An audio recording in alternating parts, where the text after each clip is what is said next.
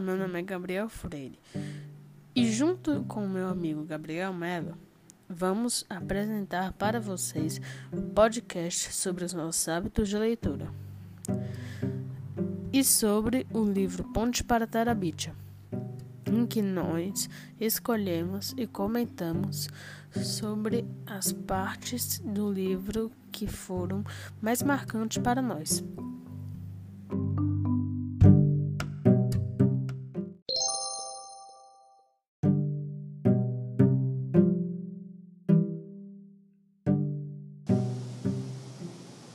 Olá, sou Gabriel Freire e eu e vou falar um pouco com vocês sobre os meus hábitos de leitura. Bem, para falar a verdade, não gosto tanto assim de ler.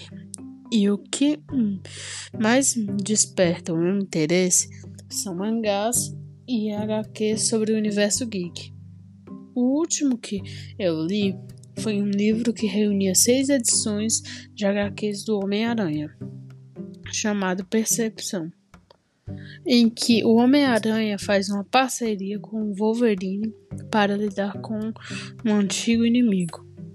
Esse, esse livro é muito legal e quando você começa a ler, não consegue parar. Por isso, minha nota é 10.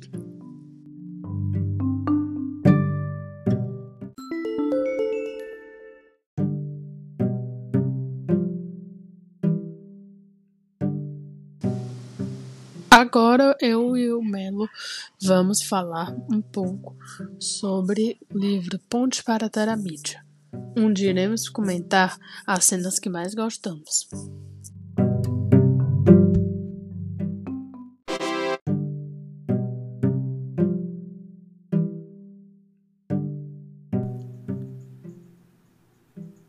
Bem, mas vamos ao que interessa.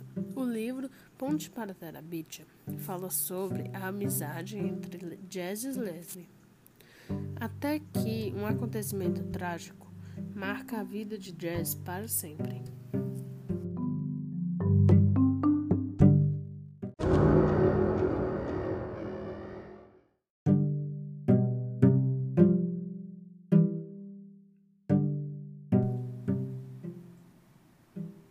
A cena mais marcante para mim no livro Ponte para Terabitia, na verdade foram duas.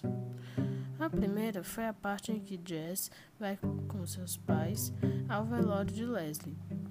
Lá, o pai de Leslie diz que ela amava Jess e que ele tinha sido o melhor amigo que ela já tinha tido e agradece pela amizade dele com a Leslie. Bem, eu gostei muito dessa parte porque ela mostra o valor da amizade e como ela é importante para que a gente consiga levar a vida com mais alegria. Outra cena marcante para mim foi quando o Jess se sente culpado pela morte da Leslie e o pai dele diz que não tem culpa de nada e que a Leslie deu a amizade dela de presente para ele e que ele deve guardá-la no coração para que ela possa viver para sempre. Nessa cena, o pai de Jess dá o seu apoio e carinho para o filho, que está muito triste pela perda da Leslie. E esse acontecimento, apesar de trágico, traz de volta a relação entre pai e filho, pois o pai de Jess começa a entendê-lo melhor.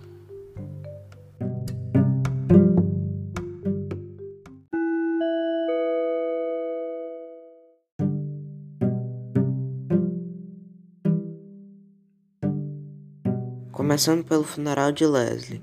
Bom, antes de começar a falar sobre o capítulo, eu gostaria de dizer que, assim como Jazz, eu não acreditei de primeira, enquanto eu estava lendo o livro, que uma personagem tão importante para a trama é, do livro pudesse morrer assim antes do final do livro, antes do final, digamos, de final feliz do livro. Ao decorrer do capítulo, foi ficando mais explícito para mim que a personagem tinha falecido, e além disso, foi deixando mais claro o quão Jazz era importante para ela e para a família dela. É, quando Jazz vai ao funeral de Leslie, podemos ver a conversa dele com o seu, com o seu pai, no caso, o pai de Leslie. É, o pai de Leslie conversa com Jazz e diz para ele que ele era um amigo mais que especial para ela, pois ele nunca tinha visto ela tão feliz e tão alegre, ativa assim na vida dele enquanto ela estudava em outras escolas, porque ela não tinha amigos que podiam compartilhar da mesma imaginação, da mesma hiperatividade que ela tinha. Essa parte foi uma parte em que não só abalou os personagens do livro, no caso alguns personagens principais, mas também os espectadores, né? O que eu imagino. É, gostaria de dizer que essa personagem para mim era uma personagem super, é, assim, ela tinha uma imaginação autoestima muito grande, por mais que algumas vezes ela fosse impedida de fazer algumas coisas, ela dava a volta por cima e conseguia. É, ela podia usar, ela usava a imaginação dela para criar coisas que divertiam ela bastante, inclusive com um amigo dela, né? Uma coisa que eu gostaria de apontar sobre a personagem. Agora, saindo dessa parte do capítulo, eu gostaria de falar também sobre uma conversa que Jazz teve com seu pai pois após a morte de Leslie, é, Jazz ficou muito abalado e sem, digamos, vontade de viver, porque ele, ele assim como ela, é, teve uma amiga muito especial na vida, uma amiga que ele não poderia ter outra, né? E isso acabou é, mexendo com ele muito, demais, assim, pensando, vamos a se você perdesse um amigo, sim, muito importante, como você se sentiria, né? Jazz ficou abalado. E a família dele, percebendo isso, o pai dele, é, foi conversar com ele para ver se ele conseguia elevar o estado de espírito do filho dele, fazer com que ele melhorasse. E com a conversa dele, que ele teve com, que ele teve com o pai, é, pelo que eu vi, Jazz melhorou muito. Porque daí pro final do livro ele não demonstrou estar tão triste quanto ele esteve nesse capítulo. Até porque ele construiu a ponte pensando na garota, né? Pensando em Leslie, pensando em alegrar ela, por mais que ela não estivesse junto.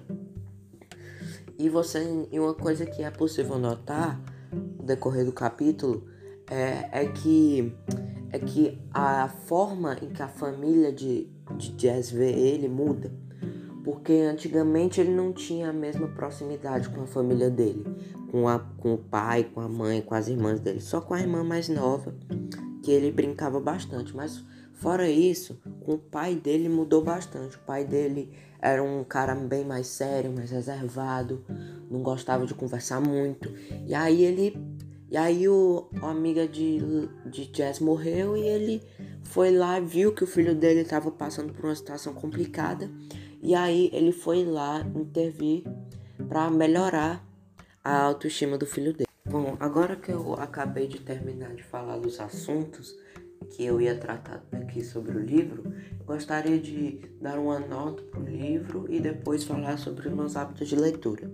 Bom, a nota para o livro é 10, pois ele é um livro que estimula muito a imaginação, um livro que deixa você tipo um livro de desenhar e colorir, que você tem que você tem que criar o que você quiser, porque muitas das cenas do livro é, não te dão uma resposta assim muito clara, não te dão algo assim que você tem como base.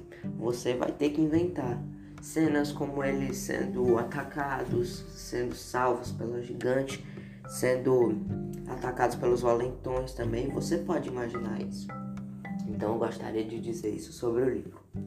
Agora indo para os meus hábitos de leitura, é, os, os livros que eu mais leio são quadrinhos, quadrinhos assim, assim, histórias em quadrinhos mesmo, e também livros infantos juvenis, tipo Diário de um Banana, é, e a Casa na Árvore de Três Andares, que é, mais pra frente eu vou com, falar. O último livro que eu, que eu li foi uma, foi uma junção de duas coisas que eu gosto. Que foi, que foi o seguinte, a empresa da DC, que tem os direitos do Batman, fez um, fez um livro em, junto do Fortnite, que é um, é um jogo que eu jogo bastante. E aí foi uma mistura de duas coisas que eu gosto e deu para encaixar assim muito bem com a história do jogo mesmo. É, eles fizeram um, essas histórias em quadrinhos como se fossem histórias que não foram contadas dentro do jogo. Isso eu achei isso muito incrível, eu gostei bastante de ler. Foram seis livros ao todo, eu gostei bastante de ler todos. E eu gostaria de deixar a dispor para quem quiser ler, quem for fã de jogo ou do Batman, quiser ler, é, tem no site oficial da Panini. E agora sobre livros infantos juvenis que eu vou dar dica aqui para quem quiser ler. É, os últimos livros desses que eu li foi o Diário de um Banana que foi o segundo livro do Diário de um Banana, que foi o único que eu li, e também a trilogia da Casa da Árvore, que eu li os 65 andares, se não me engano. É, essa, essa, essa série de livros, ela conta a história de dois amigos, o Terry e o Andy, também é o mesmo nome do ilustrador e do escritor, que eles eles crianças, na época que eles eram crianças, né? Eles construíram uma casa na árvore com três andares.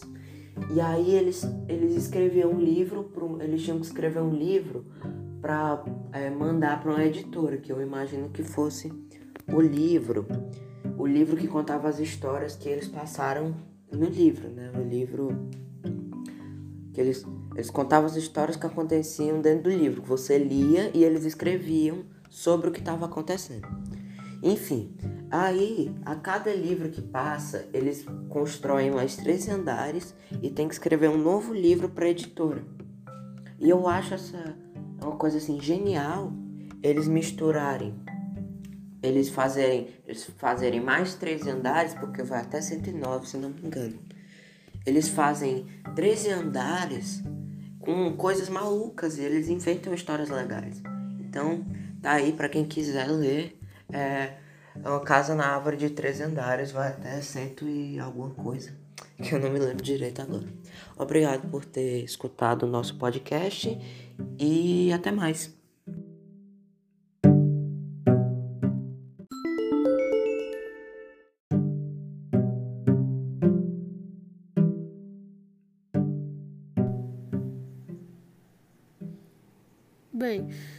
Gostei muito do livro Ponte para Terabitia, porque ele mostra que a imaginação e a fantasia podem fazer a vida mais alegre e que mesmo os acontecimentos mais tristes podem nos ensinar grandes lições.